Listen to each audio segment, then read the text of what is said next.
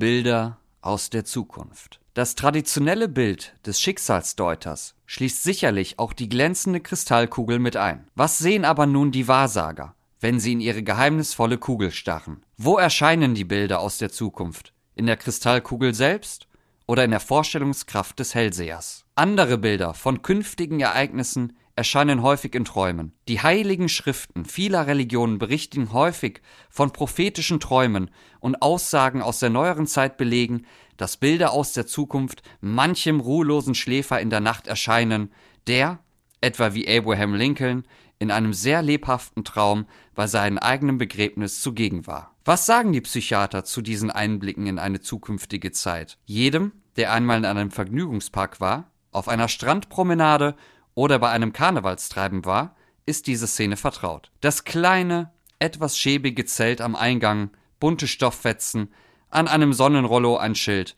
Madame Zaza, Wahrsagerin. Die ganze Atmosphäre, mehr heimlichtuerisch als geheimnisvoll, mehr bedrückend als einladend. Statt in einem Zelt auf der Strandpromenade oder auf einem Jahrmarkt kann die merkwürdige, düstere Szene sich auch in einem Einzimmerbüro irgendwo in der Stadt abspielen. Im Zelt oder in dem dunklen Zimmer sitzt die Hellseherin mit ihrer Kristallkugel. Man muss ihre Handfläche mit Silber kreuzen, versteht sich. Ursprünglich tat man das, indem man mit einer Münze das Zeichen des Kreuzes auf ihre Hand machte. Heute aber drückt man ihr einen zusammengefalteten Geldschein in die Hand. Wenn man sie bezahlt hat, ist sie zur Zukunftsvoraussage bereit. Ihre Kristallkugel, ein Wort aus dem Griechischen, Krystallos, das heißt Eis, steht unter einem Samttuch mitten auf dem Tisch. Nach den Anweisungen John Melvilles, des Autors eines sehr detaillierten Handbuches über Kristallkugelbetrachtung, soll die Kristallkugel einen Durchmesser von ca. 4 cm oder die Größe einer kleinen Orange haben. Sie soll darüber hinaus in einem Rahmen von Elfenbein oder glänzend poliertem Ebenholz oder Buchsbaum befestigt sein. Über die Kristallkugel gebeugt, verbringt die Hellseherin einige Minuten damit, mit der rechten Hand über die Kristallkugel zu reiben, um die Oberfläche magnetisch zu machen. Dann macht sie eine Reihe gleicher Bewegungen mit der linken Hand, um die Empfindlichkeit der Kugel zu verstärken. In der Ruhe und Stille, die jetzt folgt, bilden sich Wolken über dem Kristall, und die Prophetin kann verschiedene Bilder und Visionen in der Kugel unterscheiden. Ernsthafte Anhänger dieser Art des Hellsehens sagen, dass eine gute Hellseherin mit der Kristallkugel wirklich übernatürliche Kräfte besäße. Der Amateur dagegen kann aufgrund allgemeiner Regeln Voraussagen machen, auch wenn er oder sie keine Bilder sehen. So bedeuten zum Beispiel grüne oder blaue Wolken Freude, rote, gelbe oder orangefarbene dagegen zeigen Schwierigkeiten an. Weiße Nebel bezeichnen eine gute Vorbedeutung, schwarze Bewölkung eine schlechte. Tatsächlich zeigt die Kugel der Hellseherin nicht mehr als die eigene verzerrte Reflexion. Ihre Hauptaufgabe ist, die Konzentration der Hellseherin zu verstärken, sodass sie ihren Geist ganz auf die Bilder lenken kann, die aus der fernen Zukunft hindurchschimmern. Ob nun die Kristallkugelbeobachter heute wirklich die Zukunft in ihren Kugeln sehen oder nicht, so blüht doch diese widersprüchliche Kunst in einem Maße, das niemand vorauszusagen gewagt hätte. Es gibt nur wenige Städte in der ganzen Welt ohne eine professionelle Madame Zaza. Und dazu gibt es in vielen Orten noch eine Amateurhellseherin. In der Praxis des Hellsehens mit der Kristallkugel sollte die Kugel selbst peinlichst sauber gehalten werden. Das bedeutet regelmäßiges Reinigen mit Essigwasser oder einer feinen Seifenlauge und häufiges Polieren mit einem Samttuch oder einem Polierleder. Niemand anderes als die Eigentümerin sollte die Kugel in die Hand nehmen.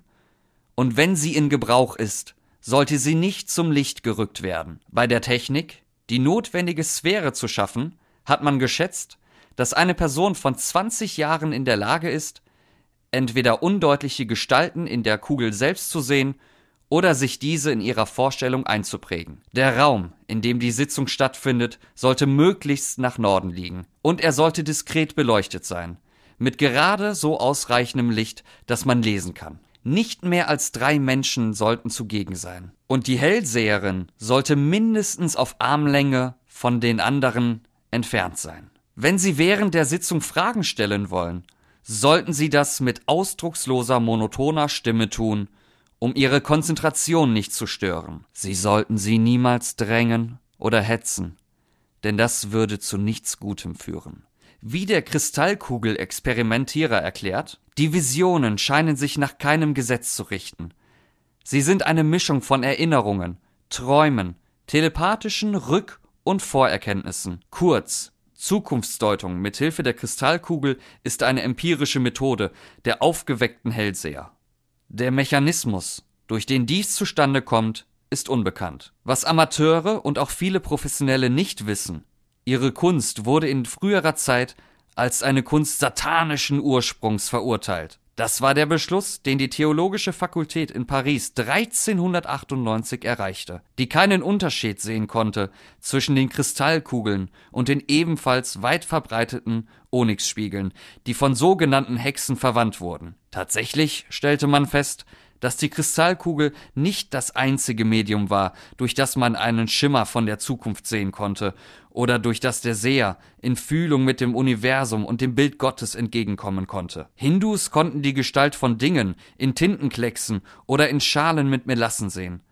Im Westen erreichten Seher bei den Römern, Arabern und britischen Druiden gleiche Resultate durch die Betrachtung von Fingernägeln, polierten Steinen, Schwertklingen, Seifenblasen, Wein und Wasser in Gläsern. Im alten Griechenland war es nicht ungewöhnlich, künftiges Glück und Gesundheit der Menschen aus den Quellen abzulesen. Der Geograf und Forschungsreisende Pausanias erzählte in seinem Reisebericht aus Griechenland, wie die Schicksalsdeuter von Patrae einen Spiegel an einen festen Faden banden und ihn so weit auf das Wasser einer Quelle hinunterließen, dass er nicht im Wasser verschwand, sondern nur mit seiner Kante die Oberfläche berührte. Dann, nachdem sie zur Göttin gebetet und Weihrauch abgebrannt hatten, sahen sie in den Spiegel, und dieser zeigte ihnen den kranken Menschen, entweder lebend oder tot. So wahrhaftig ist dieses Wasser. Manchmal, um die Reinheit dieses Vorgangs zu betonen, nahm eine Jungfrau oder ein junger Bursche die Stelle des Sehers ein,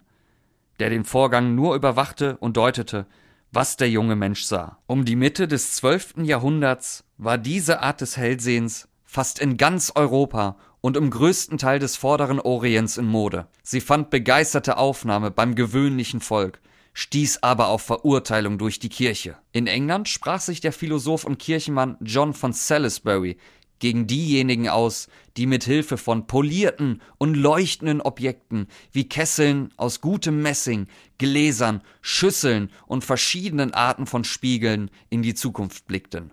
Seine Ermahnungen hatten zu seiner Zeit auch danach wenig Erfolg. In einem bezeichnenden Fall bekannte 300 Jahre später ein Dorfbewohner von Yorkshire, dass er in eine Kristallkugel gestarrt habe und auf diesem Wege etwas von seinem gestohlenen Eigentum zurückzubekommen. Er wurde wegen seines Irrglaubens verklagt. Nachdem man ihn für schuldig befunden hatte, wurde er dazu verurteilt, durch die Kathedrale von York zu gehen, mit einer brennenden Fackel in der einen und seinen magischen Büchern in der anderen Hand und einem Schild um seinen Hals, das ihn als Sortilegus, als Wahrsager und Invocator Spiritum, als Geisterbeschwörer bezeichnete. Teils wegen des schockierenden Falles, teils wegen des Anwachsens der Menge der Scharlatane, aber auch wegen einer allgemeinen Entzauberung der Kunst des Wahrsagens mit Kristallkugeln, ging die Wahrsagerei dieser Art allmählich zurück und machte anderen Möglichkeiten der Zukunftsdeutung Platz. Trotzdem erlebte sie eine Wiedergeburt um die Mitte des 19. Jahrhunderts. Dieses neue Interesse begann,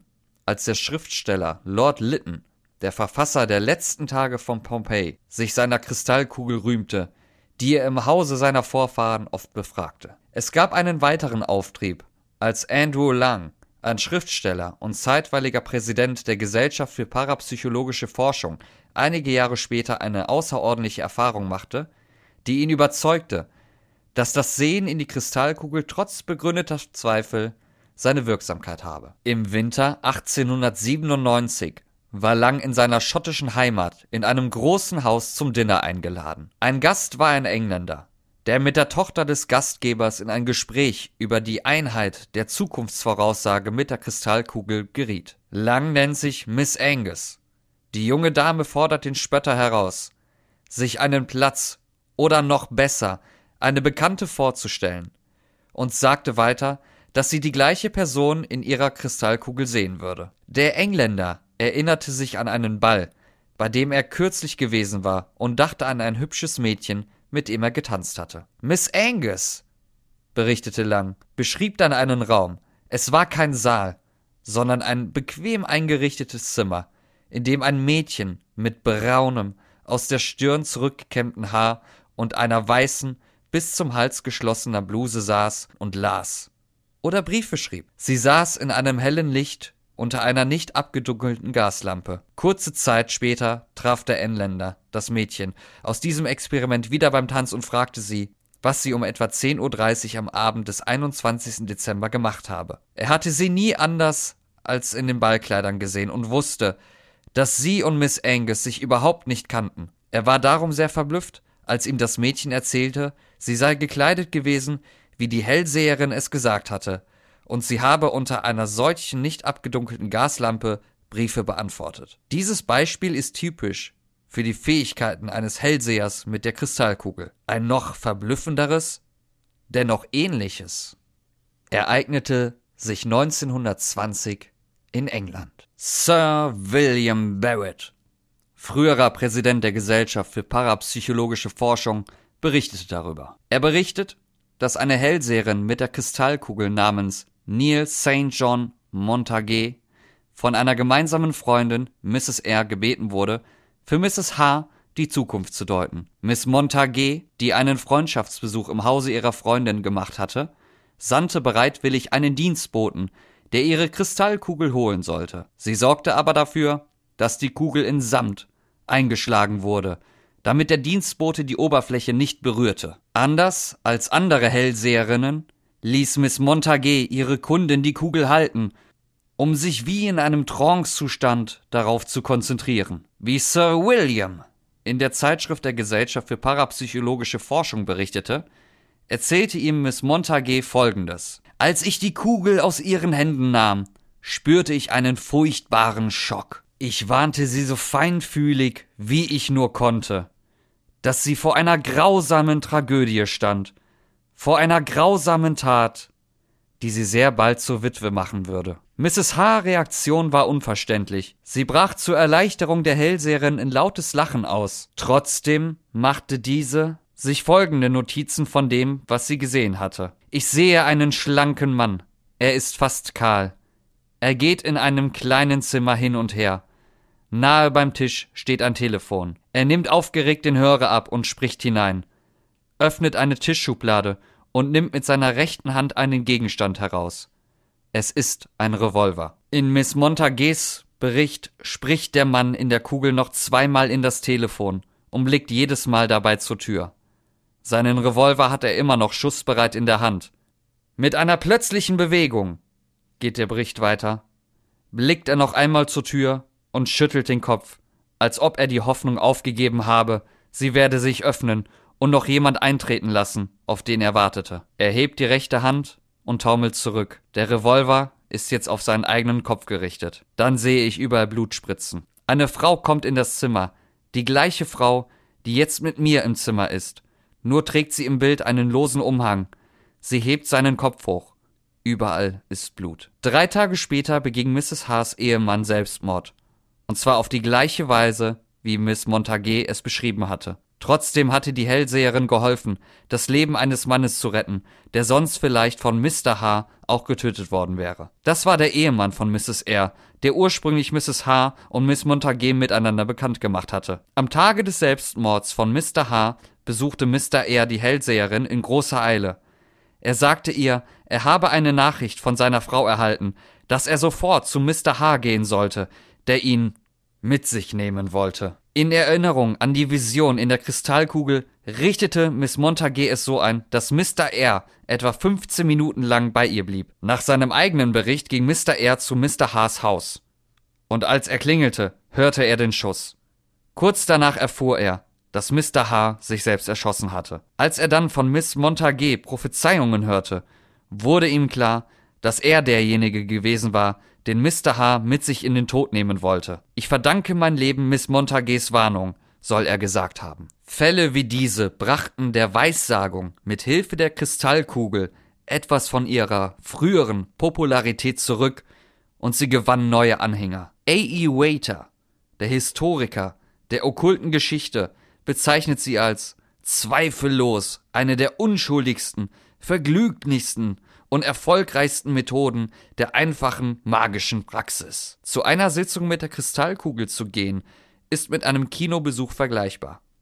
Der Unterschied ist nur, dass man statt eine Folge von Bildern über das Leben irgendwelcher Personen zu sehen, einen Auszug oder besser eine Vorschau von seinem eigenen künftigen Leben erhält. Wenn das so ist, dann müssen Träume unsere eigenen private Filme sein, produziert und jede Nacht für uns selbst vorgeführt werden. Nicht jeder ist mit dieser These einverstanden und einer der verbreitetsten Trugschlüsse über Träume ist, dass nicht jeder welche habe. Wir alle kennen den Menschen, der prahlt: Träume? Ich hatte nie einen einzigen Traum in meinem Leben. Ich lege mich ins Bett und schlafe. Die Ansicht, dass ein traumloser Schlaf möglich sei, wurde von manchen vertreten, trotz der Feststellung des Philosophen Immanuel Kant gegen Ende des 18. Jahrhunderts, dass es keinen Schlaf ohne Träume gibt, und gleichartiger Feststellungen moderner Psychologen. Dann im Jahre 1952 stellte ein Wissenschaftler fest, dass die Augen von Kleinkindern sich von Zeit zu Zeit unter den geschlossenen Lidern bewegen, wenn sie eingeschlafen sind. Diese Beobachtung führte zu einer erneuten Erforschung des Schlafes, und spätere Forschungen erhärteten, dass die Bewegungsabläufe, genannt REM-Phase, während des Schlafens aller menschlichen Lebewesen stattfindet. Man stellt fest, dass die REM-Phase den Traum anzeigen und dass jeder Mensch während der Nacht 3 bis 6 REM-Phasen mit entsprechend vielen Intervallen hat. Diese Entdeckungen wurden auch von Dr. Charles Fischer vom Mount Sinai Hospital in New York vertieft, der feststellte: Wenn ein Schläfer mitten in einem Traum aufwacht, legt er schon die Reihenfolge für die nächste günstige Gelegenheit fest. Als man begann, Traumstatistiken zu machen, stellte man fest, dass in Amerika jedes Jahr etwa 730 Milliarden Träume geträumt würden. Feststellung kam noch zu den ohnehin schon eindrucksvollen Daten über Träume, dass auch ihre Rolle innerhalb der Zukunftsdeutung aus Träumen einschlossen.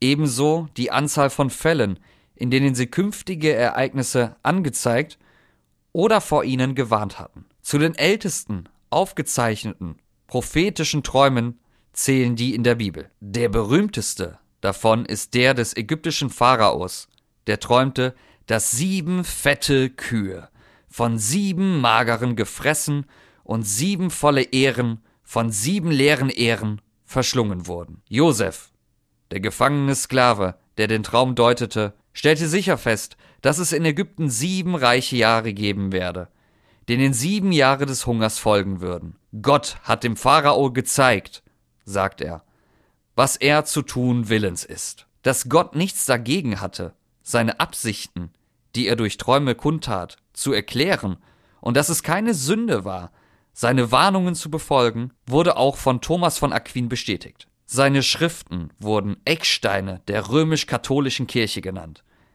Summa Theologia erkannte er an, dass Weissagung durch Träume nicht ungesetzlich ist. Es ist die Erfahrung aller Menschen, dass Träume manche Aussagen über die Zukunft erhalten.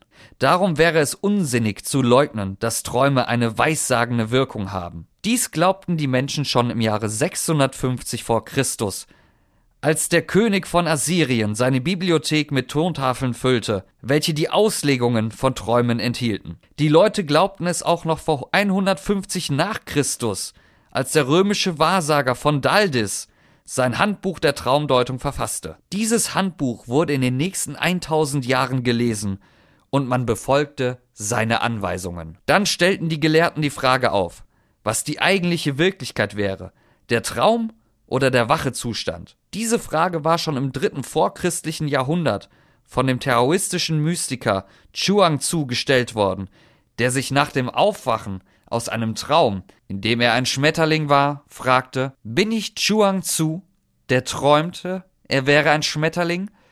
Oder bin ich ein Schmetterling, der jetzt träumt, Chuang Tzu zu sein? Diese Frage wurde im 17. Jahrhundert von dem französischen Mathematiker und Schriftsteller Blaise Pascal wiederholt, der sagte: Wer weiß denn, dass wir, wenn wir glauben, wach zu sein, nicht in einem Schlummer liegen, aus dem wir erwachen, wenn wir schlafen? Diese Überlegung wurde schon von anderen Philosophen zitiert und, um solche Fantasien oder Tatbestände zu ergründen, führten Asketen solche Träume bewusst herbei, indem sie fasteten, ihren Körper kasteiten und ihre Betten in Tempeln oder anderen Gebäuden aufschlugen. Sie suchten nach Beweisen für das Leben nach dem Tode und erklärten, dass die Traumsymbole, seien sie auch unklar und rätselhaft, dazu da seien, aufgedeckt zu werden. Für weniger mystische Menschen wirken viele Träume so klar, so lebendig und so konkret, dass sie noch verwirrender wirken konnten als solche, die mit Bedeutungen angehäuft waren. Eine solche Person war der französische Traumforscher des 19. Jahrhunderts, Alfred Murray, der glaubte, er wäre tatsächlich in jene Zeit zurückversetzt worden, in die sein Traum ihn führte und der gesamte Verlauf der französischen Revolution vor ihm ablief. In seinem Traum war er einer der Teilnehmenden am Aufstand, dann wegen Verbrechen gegen das Volk zum Tode an der Guillotine verurteilt. Er hatte sich schon auf dieser Maschine niedergekniet, als ein Bettpfosten zusammenbrach und ihm über den Nacken fiel. Noch furchterregender als dieser war der Traum des Präsidenten Abraham Lincoln, kurz vor seiner Ermordung im Ford Theater in Washington, D.C. Er war ein skeptischer Mann, der die Glaubwürdigkeit biblischer Träume ablehnte. Dennoch diskutierte er seine eigene Warnung, die er im Schlaf erhalten hatte, mit seiner Frau und einiger ihrer Freunde. Nach seinem eigenen Bericht war er eines Abends müde zu Bett gegangen, nachdem er einigen seiner Generäle kräftig die Leviten gelesen hatte.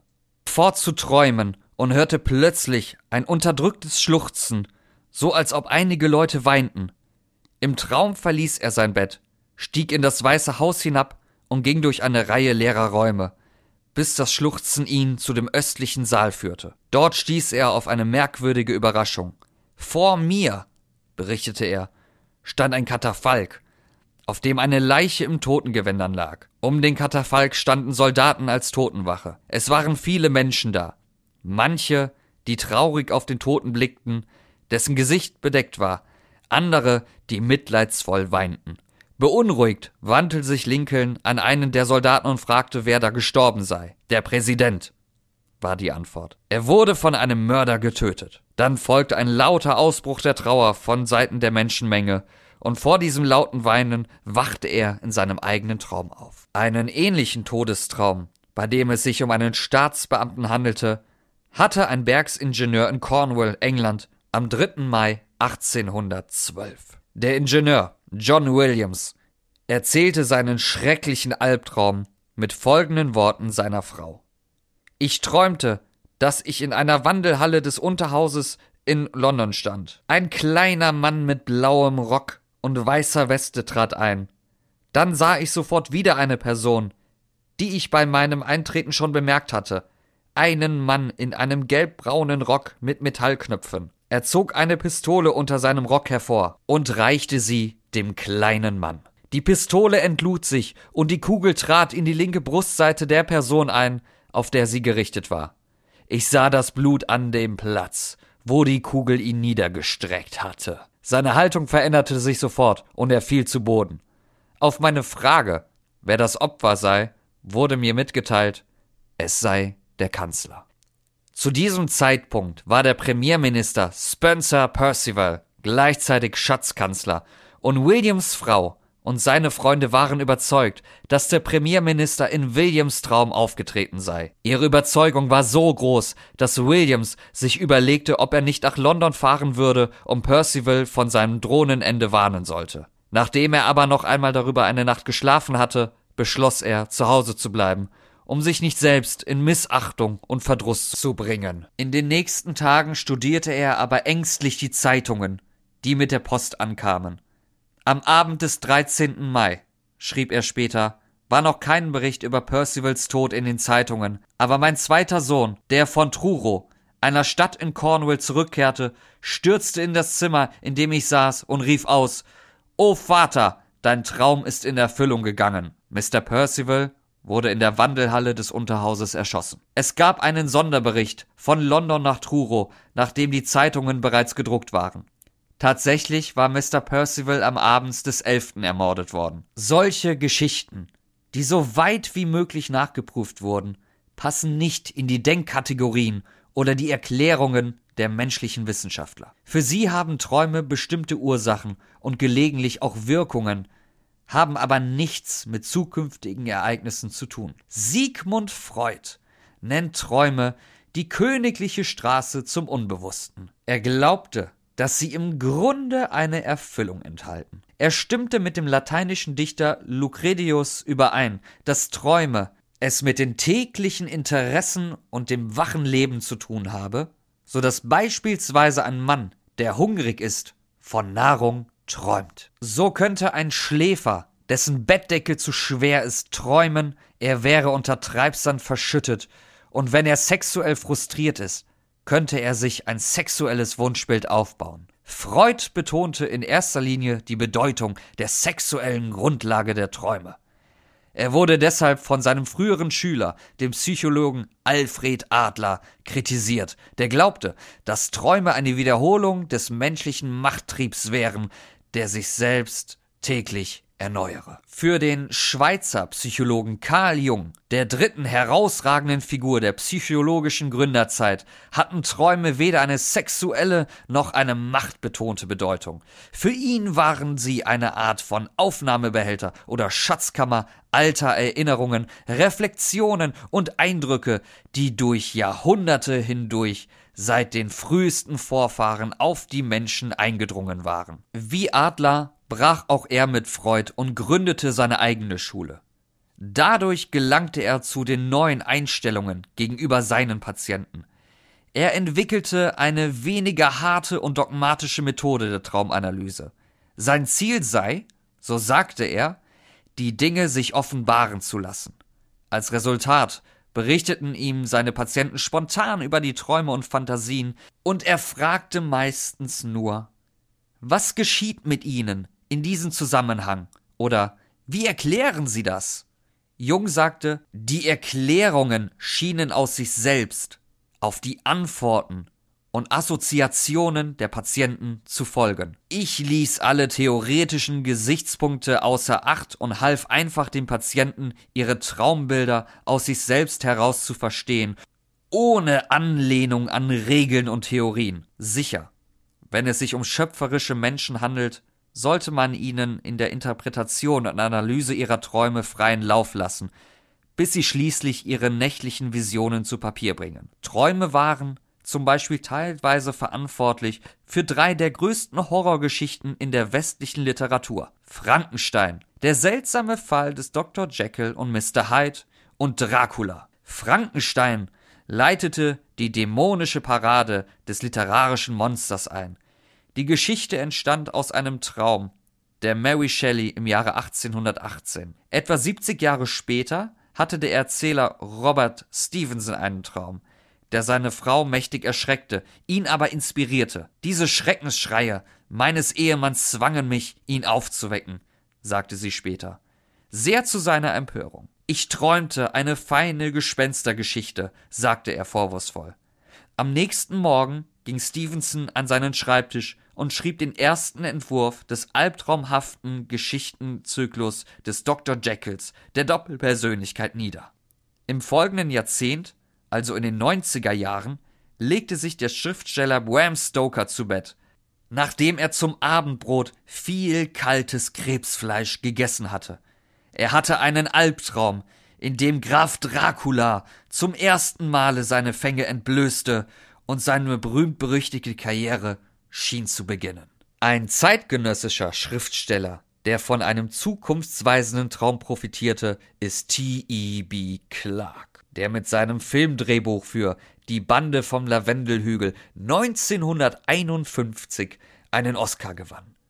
Er schrieb keine Geschichte über dieses Rennsportdrama, aber es machte ihm Spaß, eine zu erzählen. Es geschah im Jahre 1922, als er ein 15-jähriger Schuljunge war. Ich saß in einem Teehaus, schreibt er, als ein Zeitungsjunge mit der Abendausgabe hereinkam. Die Schlagzeile hieß Ergebnisse des Derbys. Ich blickte auf die letzten Meldungen. Die ersten 3 Gewinner waren aufgeführt. Als ich aber aufwachte, konnte ich mich nur an den Namen des Gewinners erinnern. Manna. 2 Jahre später war ich verblüfft, als ich den Namen Manna bei einem Rennen für Zweijährige aufgeführt sah. Ich erkannte, dass dieses Pferd im nächsten Jahr das Derby gewinnen würde. Manna gewann natürlich das Derby mit 9:1. Das Pferd war vielleicht noch nicht einmal geboren worden, als ich den Traum hatte. Ähnliche, wenn auch ernsthaftere Erfahrungen werden von führenden Wissenschaftlern berichtet. Der Nobelpreisgewinner und dänische Physiker Niels Bohr berichtete, dass er sein revolutionäres Atommodell zuerst in einem Traum sah, und der deutsche Mathematiker Karl Gauß gab zu, dass er seine Induktionsgesetze eher geträumt als entdeckt hatte.